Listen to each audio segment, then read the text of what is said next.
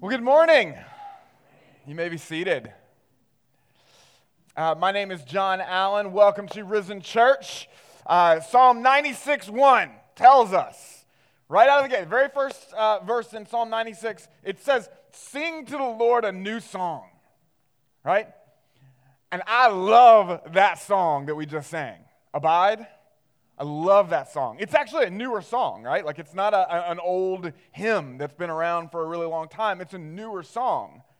And I love learning new songs to worship the Lord together with. Like, I love when we kind of gather together and we, we sing these old truths in a new way, and kind of even it, it, there's something about it that kind of appeals to our even modern sensibilities. Like there's something about the way the song is sung, and it's kind of like, yeah, this feels good. But there's also something really, really powerful about singing those old songs too.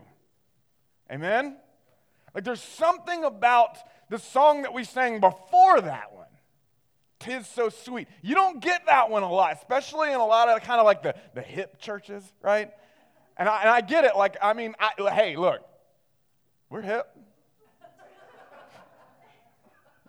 Right? I'm okay with it. I'm okay with it. But, but there's something about the reality of a song that's 130 years old and has been sung by generations and generations of believers, belted out over time. Like, and it, that thing has aged and matured into something timeless and powerful. Like, it's one of those songs that's been sort of belted out again by millions of believers over the years. So when we sing a song like Tis So Sweet, like, it's not because we're old fashioned right? It's not because using Shakespearean terms like vow and, and tis, right? It doesn't make you more holy when you do that right? But it, there's something powerful about joining with a multitude of ancient voices around the spiritual throne room of God in a chorus that kind of transcends time and space, even. Like there's a way, it's a way of, of tapping into our heavenly heritage as God's people, and it goes way beyond one local church. It reminds us that we're a part of something way bigger it reminds us that, that this song is just like it's about sweetly trusting in Jesus together and then passing that legacy down to countless others in the future who will sing this song. Maybe your children and children's children. I pray that they sing this song. Right? Like belting out Jesus Jesus, how I trust him, how I've proved him over and over, or o'er and o'er, right? Uh, Jesus, Jesus, precious Jesus, oh, for grace to trust him more. Like, it doesn't matter what century you're born in. Like, if you know Jesus, those lyrics, they, they're powerful. And if you don't know him and they're not that powerful to you, then I pray you wouldn't leave here this morning until they are. You see, this song is about being firmly established in Jesus. It was actually written by a woman named Louisa Stead who moved to England in, uh, uh, uh, from, moved from England, excuse me, from England to America in 1871. And soon after, she was married and had a daughter named Lily.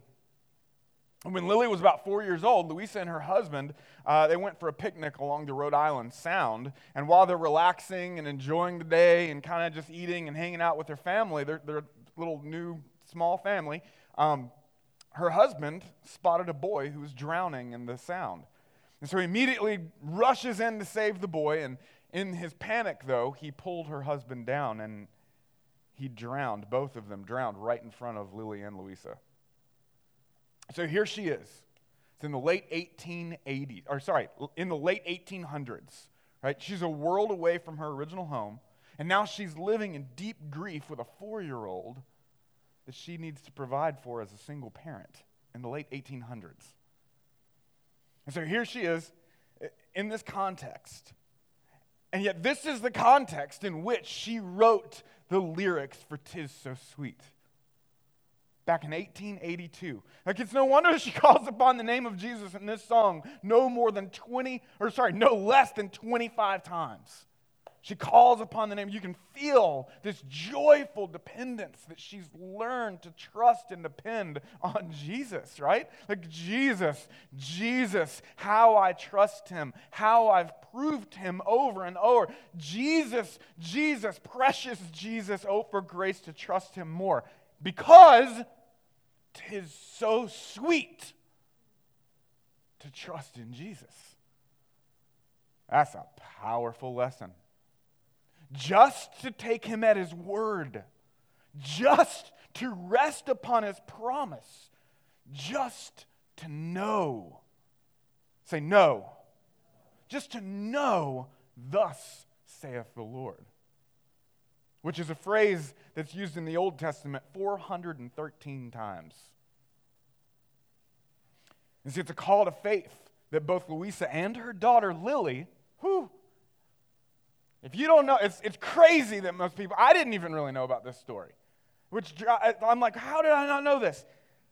Both Louisa and her daughter Lily had come to experience this type of trust in him and his promises, and it had become like honey on their lips. And they had both actually became so deeply rooted and firmly established in Christ that they would eventually move to Africa as missionaries to share the hope that they had in Christ with those that didn't.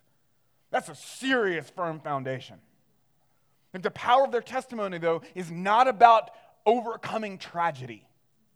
Like that's how our culture sees it. Man, they really sucked it up. They're strong women, right?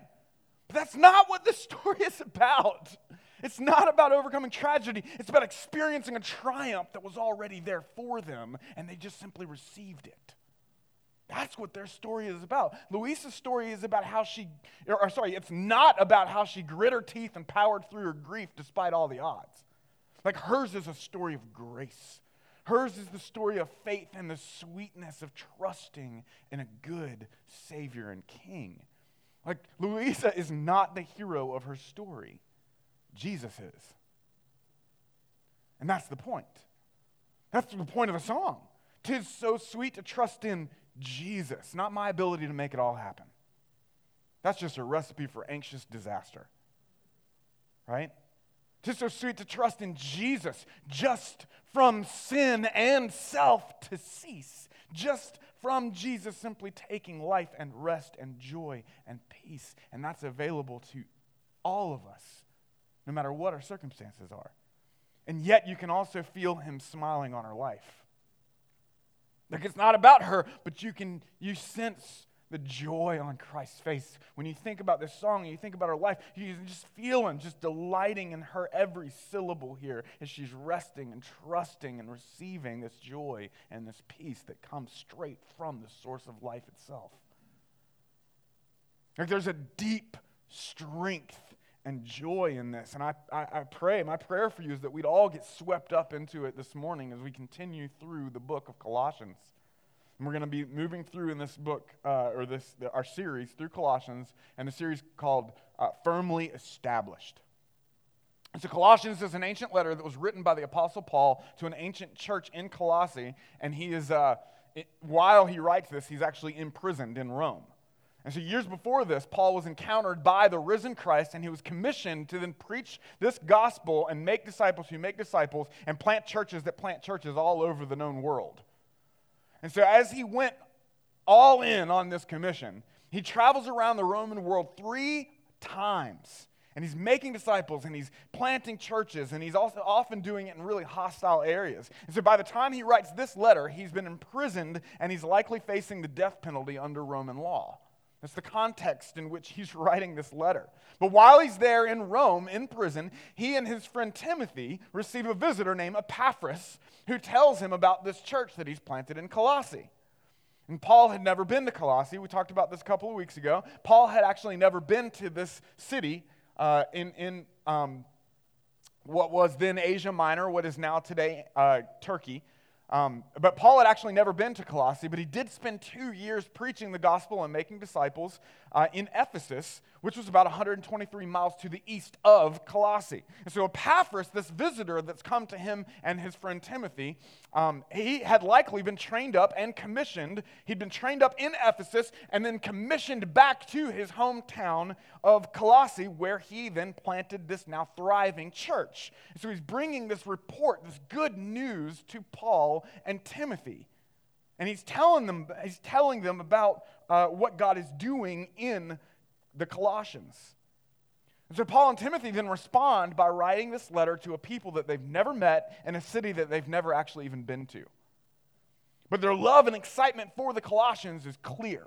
Like we read in the first part of chapter 1, how thankful they were to, uh, to God for the Colossians and how they had unceasingly been praying for them ever since they heard about them.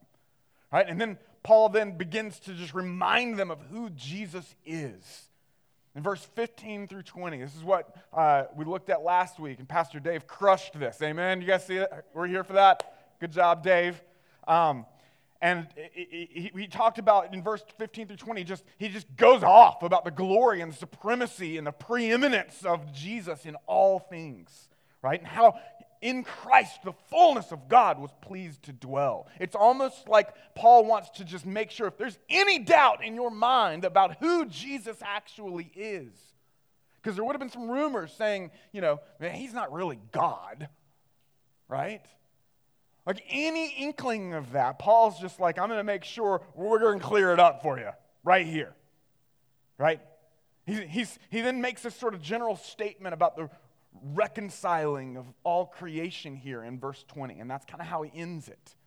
That Christ, in Christ, the fullness of God is pleased to dwell.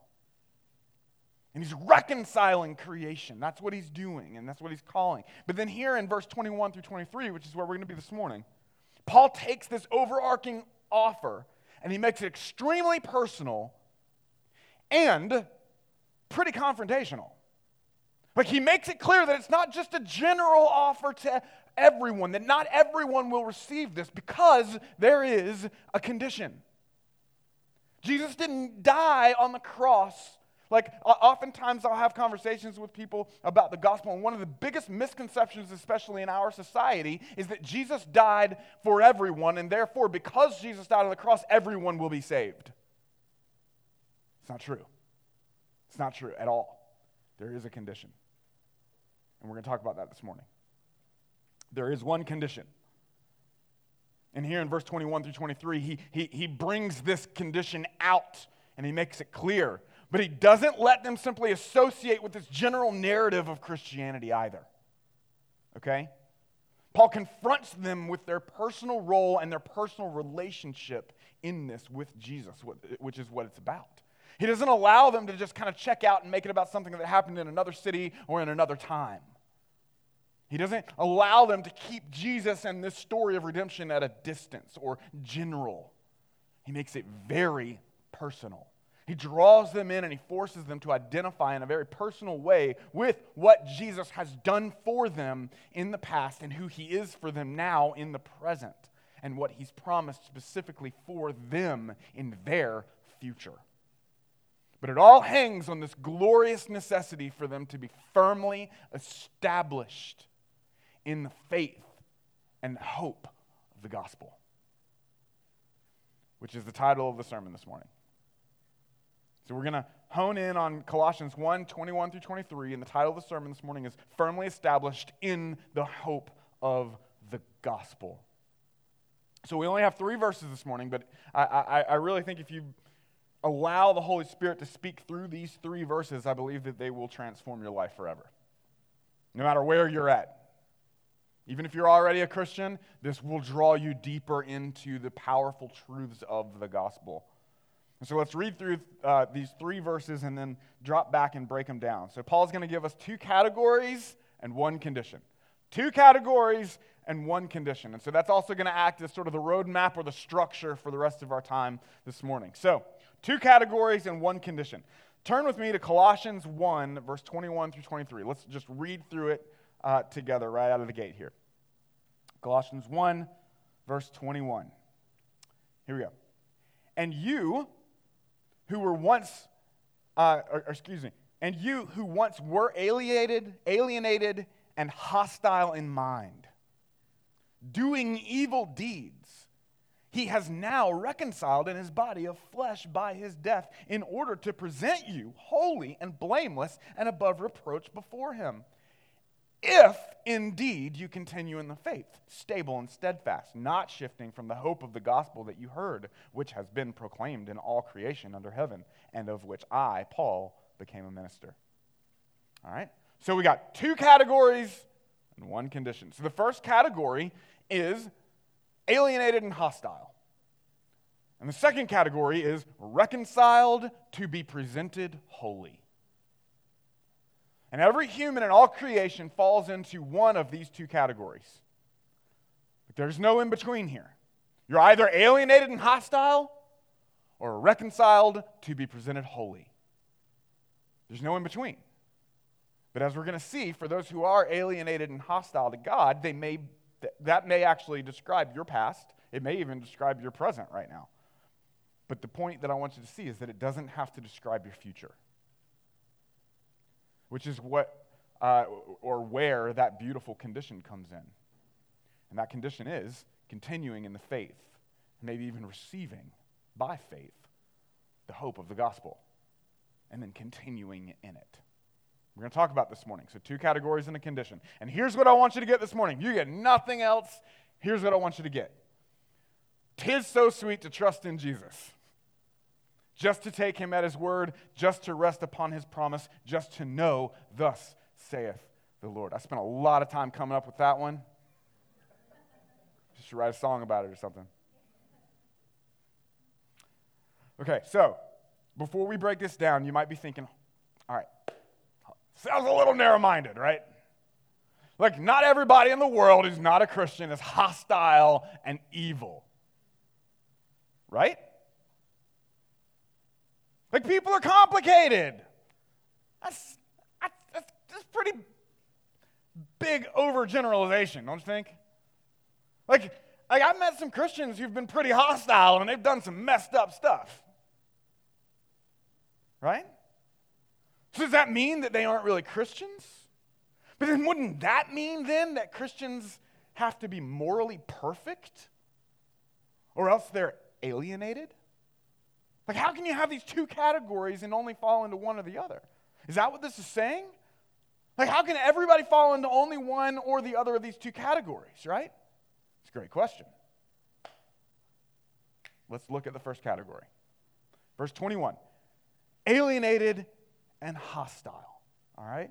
Also, spoiler alert. No, this is not saying that in order to be a Christian, you must be morally perfect at all times. Okay? Heads up. That's not what this is saying. So, what is it saying? Let's look at it. Verse 21 it says, And you, look at somebody and say, He's talking to you. Come on, wake up. Look at this is gonna. I'm not just preaching a lecture here or doing a lecture. This is gonna be engaging. I'm preaching a sermon. That's there's some give and take here. So look at somebody and say, "He's talking to you." There we go.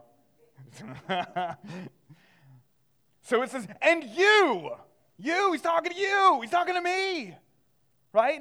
And you. He's talking to the Colossians. You, who once were alienated and hostile in mind, doing evil deeds. Were you once alienated, hostile in mind, doing evil deeds? Maybe you are right now. So again, he's making this personal, though. You.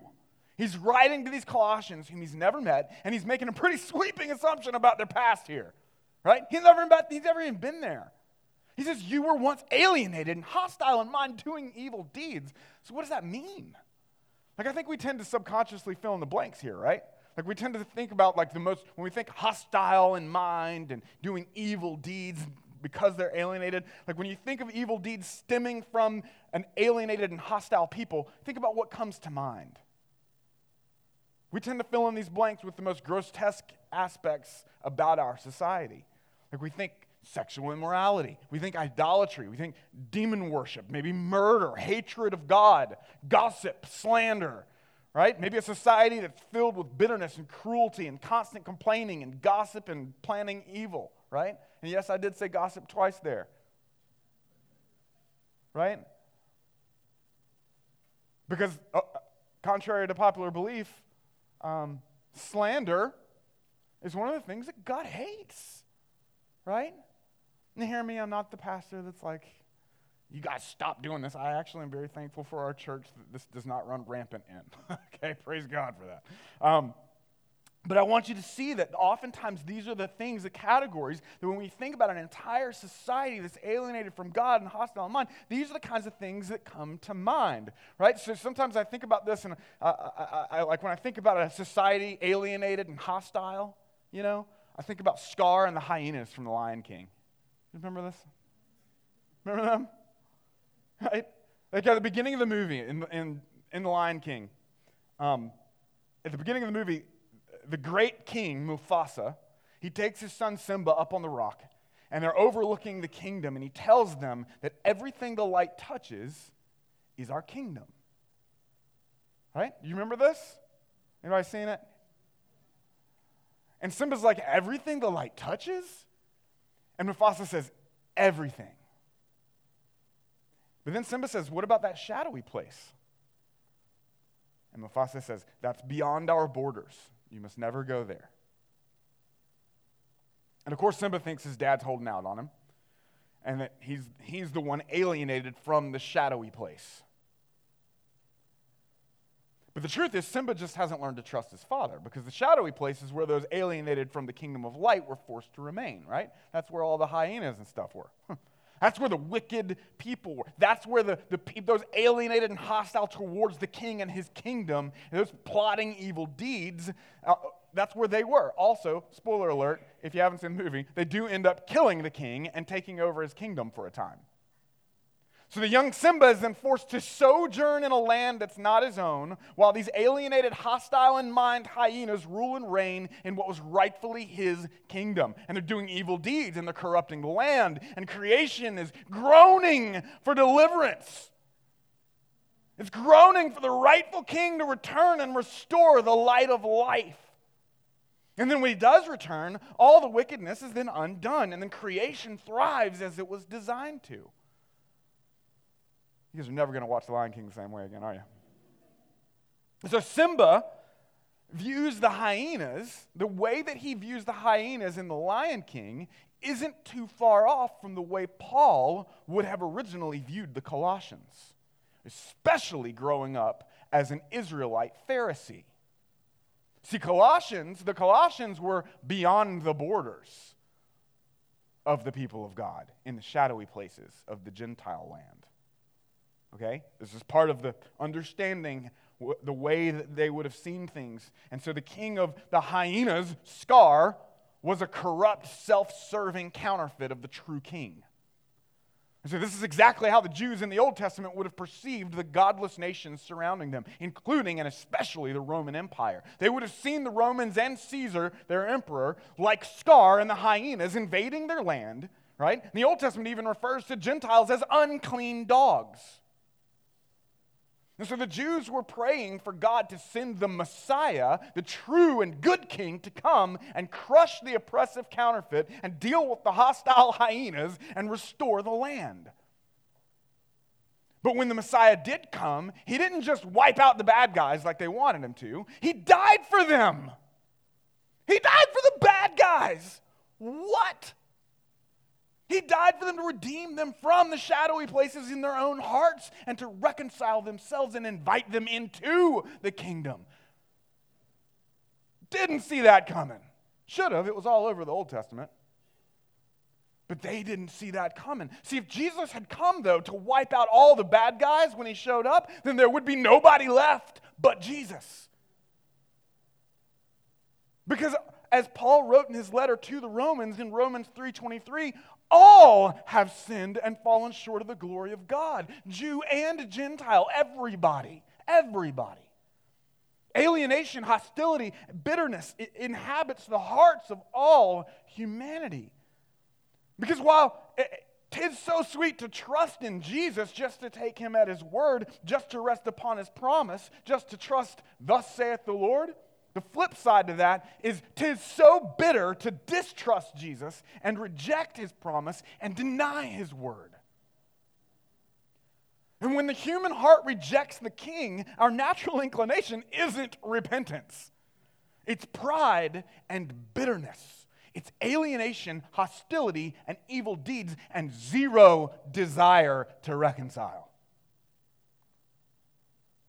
That's why Isaiah prophesied hundreds of years before any of this in Isaiah 53 6 all we, all we, Jew and Gentile, all of us, all we, like sheep, have gone astray. We've turned everyone to his own way, and the Lord has laid on him the iniquity of us all, and looking forward to what Messiah would do. These are the alienated, shadowy places of hostility that humanity has turned to. But the good news is we don't have to stay there. Which leads me to the second category reconciled to be presented holy. Look at verse 22. He has now reconciled in his body of flesh by his death. He, Jesus, has now reconciled in his body. He's talking about you. He's reconciled you in his body of flesh by his death. This is the gospel. That God became a man and he lived the life we could not live and he died the death that we deserved to die and then he conquered death in the grave and he paved the way to eternal life and it's an eternal life that starts now not just one day when we die, but it starts now as we're indwelled with His Holy Spirit because the, the chasm of distance between us has been bridged by His blood, and His Spirit indwells and fills us and transforms us and changes us and reconciles us. And then it begins to convict us and mature us and grow us and sanctify us in order to present us holy and blameless before Him as His beloved bride. Oh, how sweet to trust in Jesus. Oh, how sweet to trust in Jesus, just to trust his cleansing blood. If he said it, if he said you're not guilty, quit holding on to your own guilt. Just trust in his cleansing blood and in simple faith to plunge me neath the healing, cleansing flood. Paul receives this revelation from Jesus, and he's been commissioned to take this to the Gentile world. He's been commissioned to go into the shadowy places beyond the borders and bring the light. It's not an off limits, it's now the mission. So he's told to take the good news of the kingdom to the hyenas, in a, in a sense, right? Because it's for the hyenas, it's for the sick, it's for the alienated and hostile in mind, it's for those who are doing evil deeds. But now, again, when we think about those who are alienated and hostile, it's easy to make your own assumptions about what that means, right? Like, I think also, uh, oftentimes when we hear this stuff, we, we, maybe you assume the Colossians were these dirty, uncivilized people, alienated and hostile in mind, doing evil deeds. Like, they were these, like, just wicked people, right? Not modern and civilized like us today. Like their only thoughts are malicious or immoral. Like they're all sexual, deviant, depraved, and, and offering their children as sacrifices to demons and all kinds of stuff like that. And, and while in some ways th- that may have been true in, in, for some, um, you need to realize that it wasn't any more true of them than it is of modern day America today. You need to understand that. Like, in fact, if the average American today were to meet the average ancient Colossian and then hear Paul lump them into this category of alienated, hostile, and evil, the American would likely get offended and try to cancel Paul, just like the Romans did, who, by the way, cut his head off. Think about this. You may be shocked at just how much the average Colossian would have had in common with the average American. Like these weren't necessarily uncivilized brutes. Like this was a society that was built upon the philosophies of Aristotle and Socrates and Plato. Like these philosophies had been around their culture for hundreds of years, even at this point in the first century. Modern day Western society has actually been so heavily influenced and even shaped by the philosophies of this, these men that Aristotle, Plato, and Socrates, that the way that we think about justice and ethics and virtue and morality and economics and even politics, right, Even those things, many of the things that we consider, quote, good about people has been shaped by a worldview that would have been extremely prevalent in ancient Colossae. And yet, Paul says, outside of Christ, they're all alienated, hostile in mind, and doing evil deeds. He says they need reconciliation, which only comes by grace alone, through faith alone, in Christ alone. In other words, it's not just the drug addicted, abusive criminals who need Jesus. It's your sweet neighbors or that soccer mom who you would trust to take care of your children. I want you to hear that. It's not just the, the, the people that you would deem worse than average society members that need Jesus. It's the high integrity person. Outside of Christ, they're alienated and they're hostile in mind. Like, that's what he's saying, guys. Look, if that soccer mom hasn't received Christ as her Lord and Savior, she's alienated. And she's hostile in mind towards God, and all of her deeds are evil. What? Like, that doesn't mean she's constantly doing immoral things or hurting people. You got to get this, okay? You need to understand this. It means that she's alienated and her heart is filled with shadowy places. It doesn't mean she acts like those hyenas all the time. In fact, she may have a better sense of morality than many Christians. But we're not saved by our morality. You need to get this. We're saved by grace in Christ. Faith alone in Christ alone. By grace alone. Right? We're not saved by our morality, we're saved by grace. Being kind doesn't save you, only Jesus does. Like, people don't go to hell because of the way they vote. People don't go to hell because they're gay. People don't go to hell because they did that really bad thing 10 years ago and now there's no hope for them. That's not why people are damned to hell. People are damned to hell because they haven't received Jesus as Lord and Savior. That's it. That's it. Whether they're living in depraved squalor or worldly morality, outside of Christ, it's all still the kingdom of darkness, and they're all in the tormented, shadowy places. This is the gospel. Like, too often we assume people are Christians just because they agree with us about the reason gas prices are so high. Right? It's like, yeah, they should have built that pipeline. that guy must love Jesus. What? right?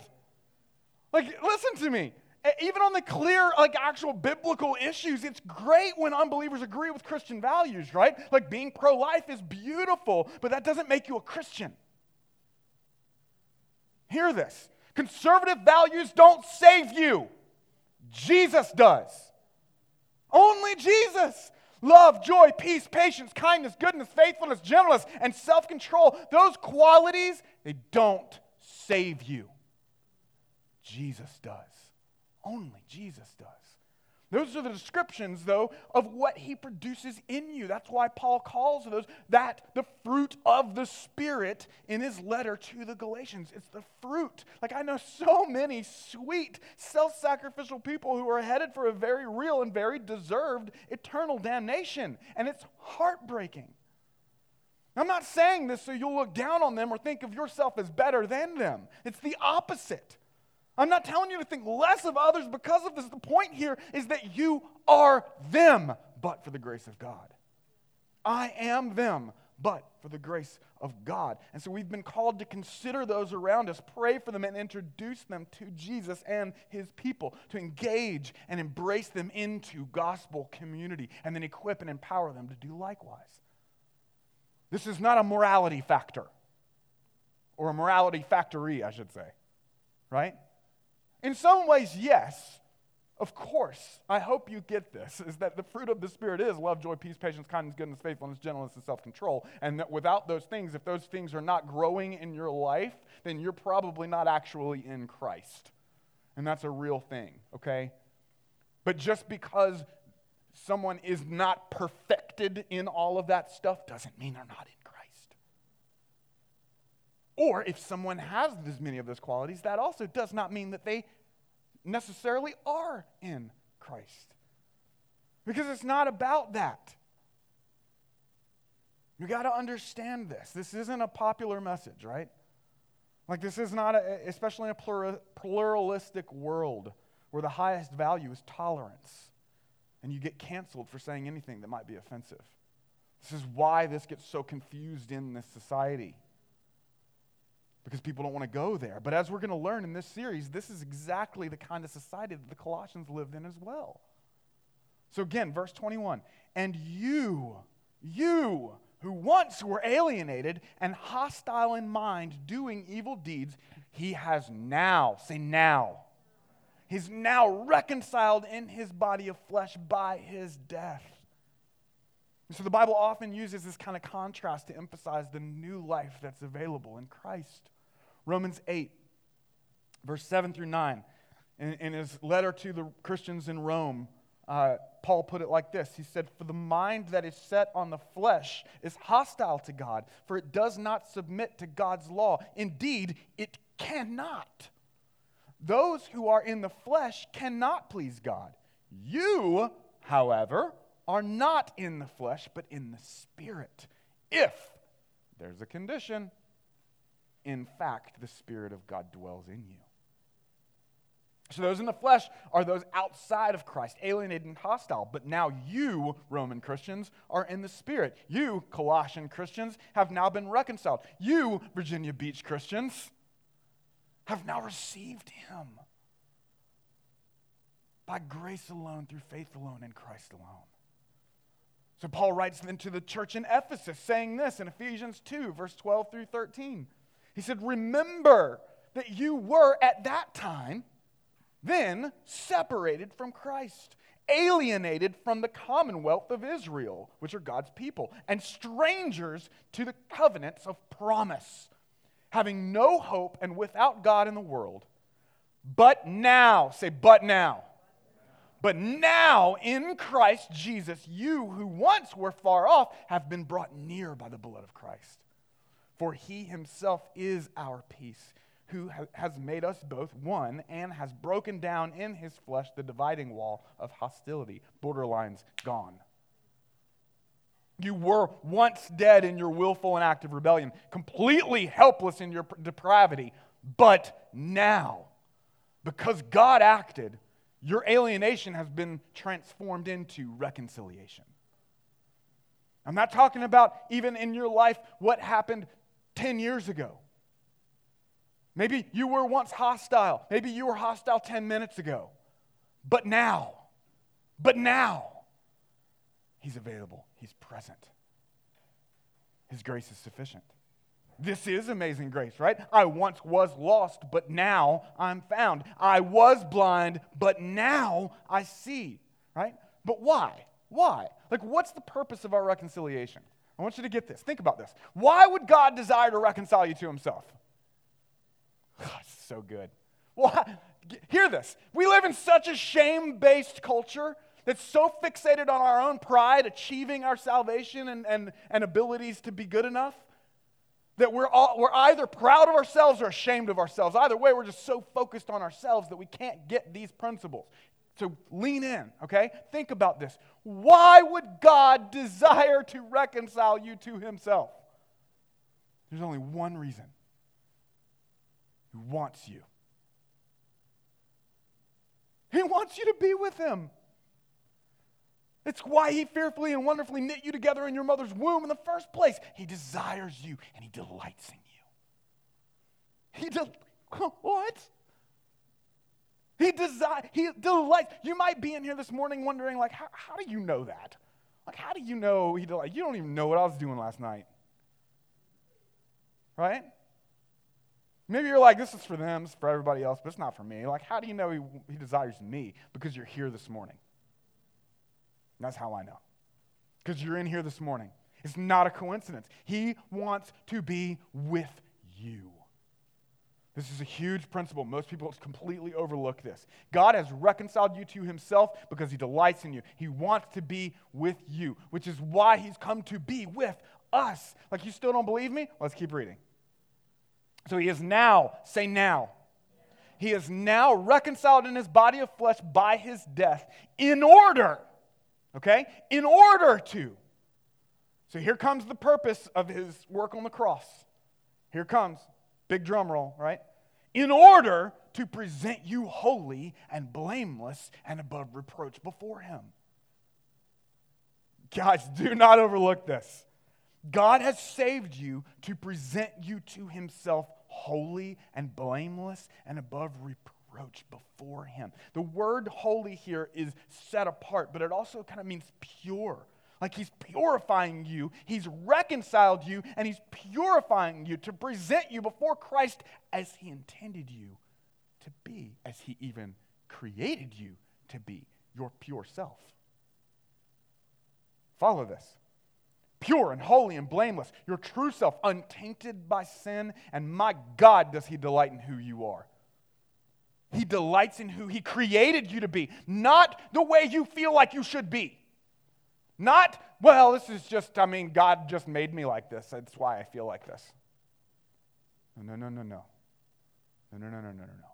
Trust in His promise. Trust in just thus saith the Lord, not thus saith what I think I should be or how I should live or what, blah, blah, blah, blah, blah, blah, blah. You will be filled with anxiety, you will be filled with insecurity, and you will be filled with bitterness if you lean into that pill. It's destructive. And I'm not angry about it. I'm only angry about it in the sense of like, it's hurting people. It's killing people and it's separating people from God. So, yeah, in some sense, yeah, I guess I am angry about it, right?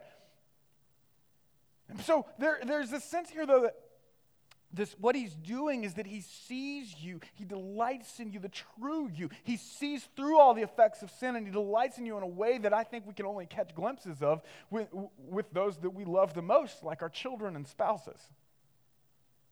Like, this is what he sees. In fact, the image here is a lot, uh, uh, uh or, or is of a bride being presented to the groom on their wedding day. Think about this. This image is all over the Bible, and it's a meta narrative that we're walking out every day. Follow this. Ephesians 5 25 through 27. Paul writes this Husbands, love your wives as Christ loved the church and gave himself up for her, that he might sanctify her, making her holy, having cleansed her by the washing of water with the word so that he might present the church to himself in splendor, without spot or wrinkle or any such thing, that she might be holy and without blemish. Now, in verse 32, he, he then says, This mystery is profound, and I'm saying that it refers to Christ and the church. So he's saying that there's this powerful meta narrative, this mystery, this, this thing that's being articulated in all of society about the church and, and Christ and the relationship there. And it speaks to the redemptive narrative, the gospel itself. Revelation 19, verse 7 through 9, unveils even what the kingdom of heaven will be like on the earth, and it uses the language of a wedding ceremony. Look at Revelation 19, verse 7. It says this let us rejoice and exult and give him the glory, for the marriage of the Lamb has come, and his bride has made herself ready. Now, how did she, how did she make herself ready? What does this look like? What does a bride do when she's getting ready? She gets all pretty, right? She gets adorned, right? And it was, verse 8, it was granted her. It's almost like she's been given this amazing dress it was granted her to clothe herself with fine linen, bright and pure. For the fine linen is the righteous deeds of the saints. So, this is a picture of the church being presented like a bride to Jesus. This is what we get. Isaiah 62 5 even says, this is Old Testament. For as a young man marries a young woman, so shall your sons marry you. And as the bridegroom rejoices over the bride, so shall your God rejoice over you. Do you feel like God rejoices over you? Do you sense that He delights in you? I pray that this becomes your motivation in life. This is, guys, if you miss this, you're going to live, you're going to be fighting bitterness and anxiety a lot, but there's a rest and there's a peace here. I prom- look at this. The highlight of any wedding is when the bride appears, right? Like when, when you go to a wedding ceremony, the music starts and everybody stands in this anticipation, and then the bride appears. Like I remember my wedding day, and I'm going to make my wife feel awkward right now, but it's all right. Um, but I remember when, when she appeared and she was escorted down the covenantal aisle by her father. I remember everybody stood, and she, whoo, she was stunning. Like, I knew, I'm like, I know I'm marrying a beautiful woman. I knew it. I knew that's why I did it, right? And I knew how she, beautiful, but I wasn't ready. I wasn't prepared. Was, I was mesmerized. I was just stunned. I, I even remember hearing an audible gasp from the congregation because she was so striking, right? But the moment they saw her, it's like their joy wouldn't be complete until they turned their attention to me, the groom. Because they wanted to see the look on my face as I saw my bride and how much I delighted in her. And they'd look at me, and they'd look back at her, and then they'd look at me again, and they'd look at her, and then as her father escorts her down the covenant aisle to faithfully present her to her groom, guys, look, the church, the world is watching you. You need to see. You need to know that the world is watching you. Don't do the whole, I don't care what they think. You better. Because it's your witness, it's your testimony. But you're not saying, look how awesome I am. You're saying, look at how he delights in. Because that's what the world does. You, they look at you and they go, oh my gosh, beautiful. How did she get so beautiful? How did this happen? And then you look and there it is.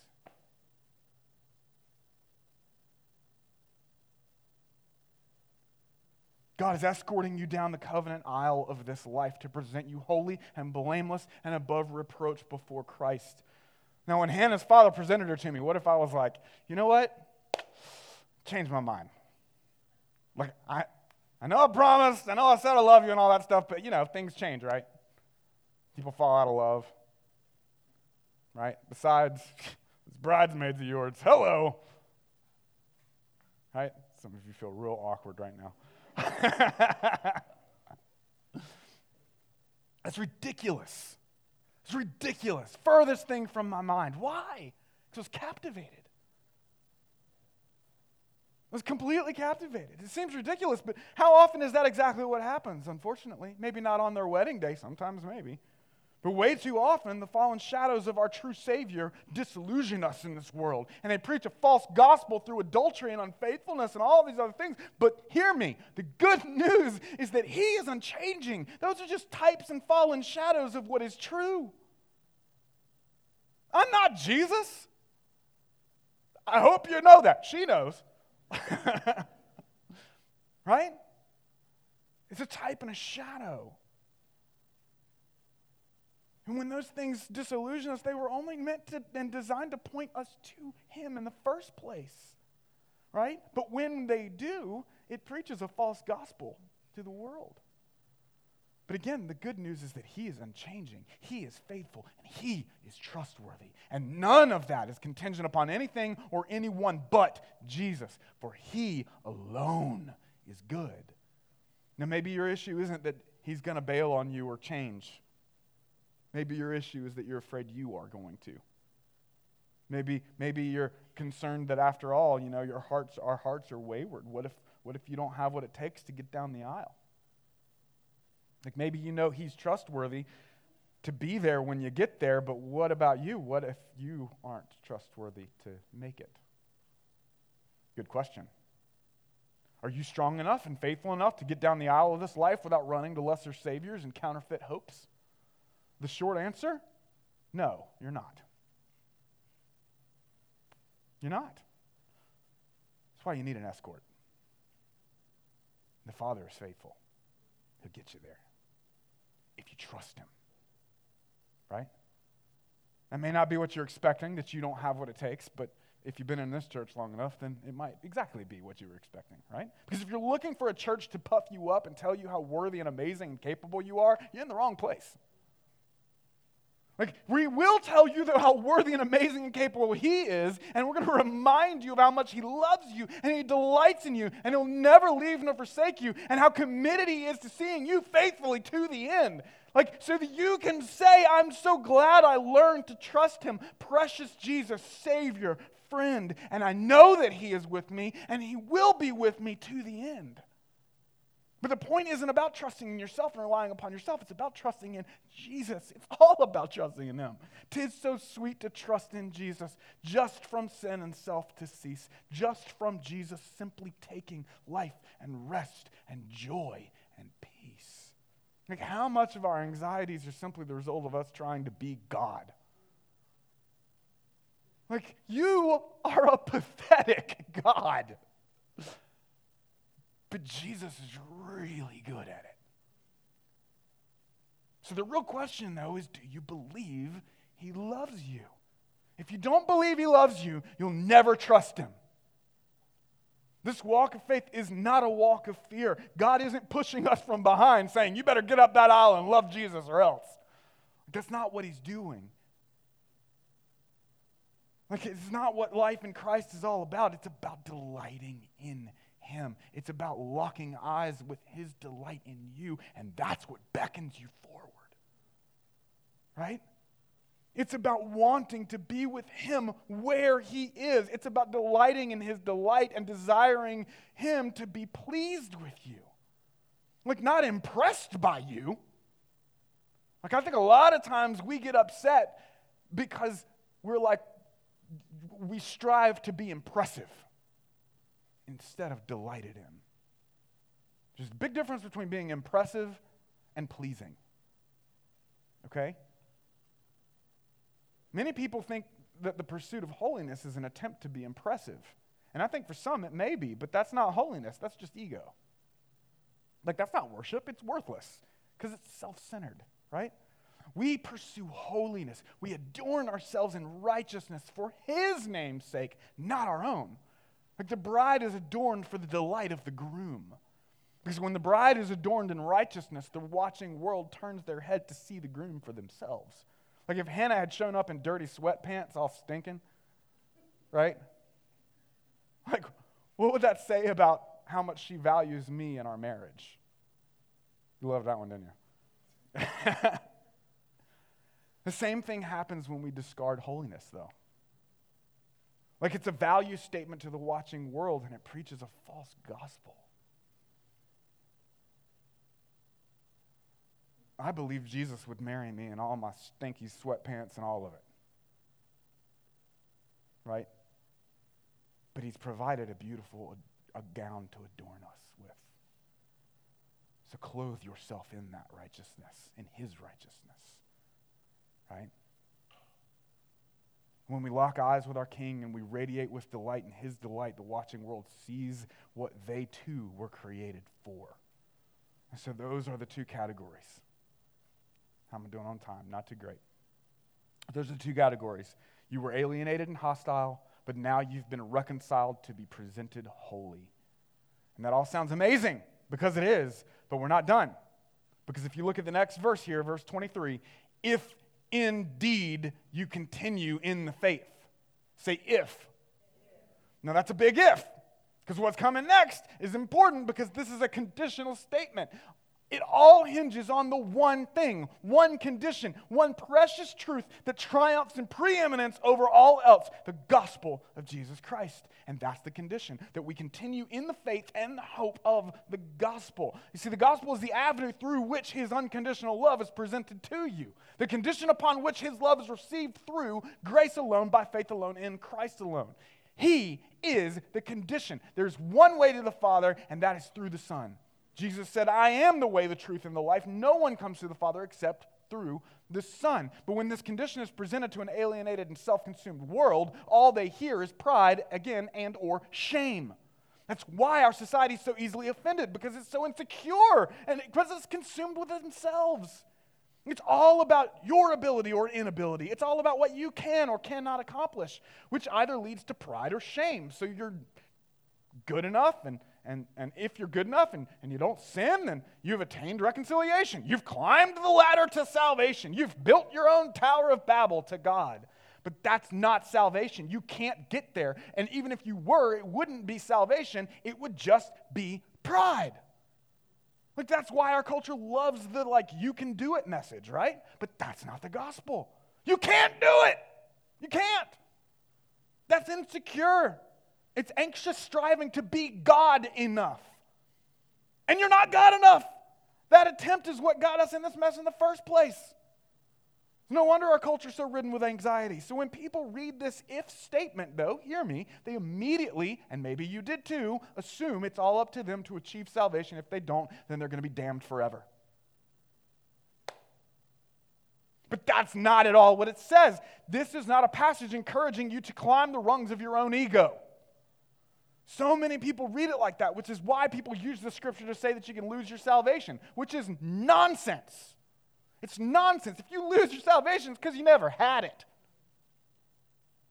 Because the gospel is that it's not about what you can or cannot do, it's about what He's done for you. And so it's about trusting in Him, resting in Him, hiding yourself in Him, trusting in Him. It's so sweet to trust in Jesus just from sin self to cease just from Jesus simply taking life and rest and joy and peace. This is reconciliation. This is our hope. Our hope isn't in ourselves at all, it's in Jesus. Verse 23, look at it again. If indeed, if indeed you continue in the faith, stable and steadfast, not shifting from the hope of the gospel that you heard, which has been proclaimed in all creation under heaven, and of which I, Paul, became a minister. This isn't a passage about potentially losing your salvation. It's literally saying that if you shift from that hope, you never had it to begin with. Your hope was in yourself and the things of this world, not the good news of Jesus. As the apostle John put it in 1 John 2:19, they went out from us, but they were not of us, for if they had been of us, they would have continued with us. But they went out that it might become plain that they all are not of us. So again, Paul is inviting us to examine here where our hope is by the fruit of our lives. So we can experience the sweetness of fully trusting in Jesus. That's the point here. So the question is that, that he's beckoning here is that is your hope in Christ? Is he the rock of your salvation? Or are you where your hope lies? Do you deserve this salvation? No. Can you earn it? No. Then why do you have it? Because he loves you. That's it. That's it. I don't get it. I don't know why he loves you. I'm not even sure why I love you sometimes, but I do. Because I sense his love for you. Like this, I don't, I don't, I don't get it. Why do we have it? Is it because he's impressed with you? No. Is it because he worships you? Absolutely not. But that doesn't mean he's not pleased with you. That doesn't mean he doesn't delight in you. That doesn't mean that he's not absolutely just you he cherishes you like a sweet aroma. Psalm 19 verse 12 through 14 and I'm wrapping it up here. It says this: Who can discern his errors? Declare me innocent from hidden faults. Keep back your servant also from presumptuous sins. Let them not have dominion over me. Then I shall be blameless and innocent of great transgression. Let the words of my mouth and the meditation of my heart be acceptable in your sight, O Lord, my rock and my redeemer. Years ago, Shane Barnard wrote a song about this, and he, this is the lyrics. I love it. You're my rock and my redeemer. You're the reason that I sing. I desire to be a blessing in your eyes. Every hour and every moment, Lord, I want to be your servant. I desire to be a blessing in your eyes. Because he's amazing. That's why. Because he's amazing, not so you can be amazing. It's because he's worthy of worship, not because you're worthy of worship. And yet, like, what if people, if, if Hannah, when people looked at her and they were like, wow, and then they looked at me and Hannah was like, no, no, no, no, no, no, no, no, eyes on me. This is my time. No. Right? It's about the Lord, right? And I'm, I'm saying I'm not God. You, you, get the idea. But this is, the, this is what he's saying.